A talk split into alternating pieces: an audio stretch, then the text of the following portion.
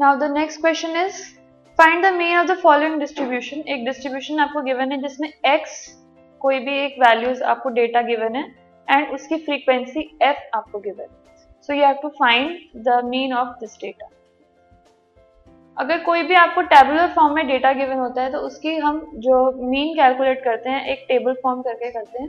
So for calculating the mean of this data हम तीन columns बनाएँगे. एक्स आई x आई मतलब different values of x f i मतलब different values of frequency and f i x i is multiplication of both f and x अब according to the table आपको x given है ten thirty fifty seventy and eighty nine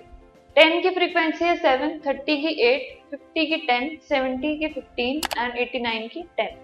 f i x i मतलब multiplication so ten into seven is seventy thirty into eight is two forty fifty into hundred is five hundred seventy into fifteen is thousand fifty and eighty nine into ten is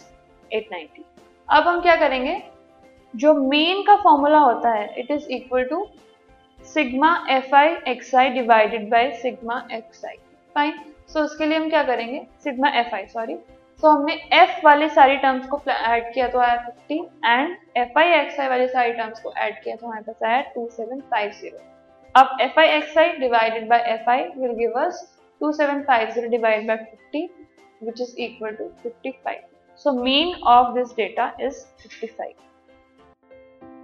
this podcast is brought you by Hopper Shiksha Abhiyan अगर आपको ये podcast पसंद आया तो please like share और subscribe करें और video classes के लिए शिक्षा अभियान के यूट्यूब चैनल पर जाएँ।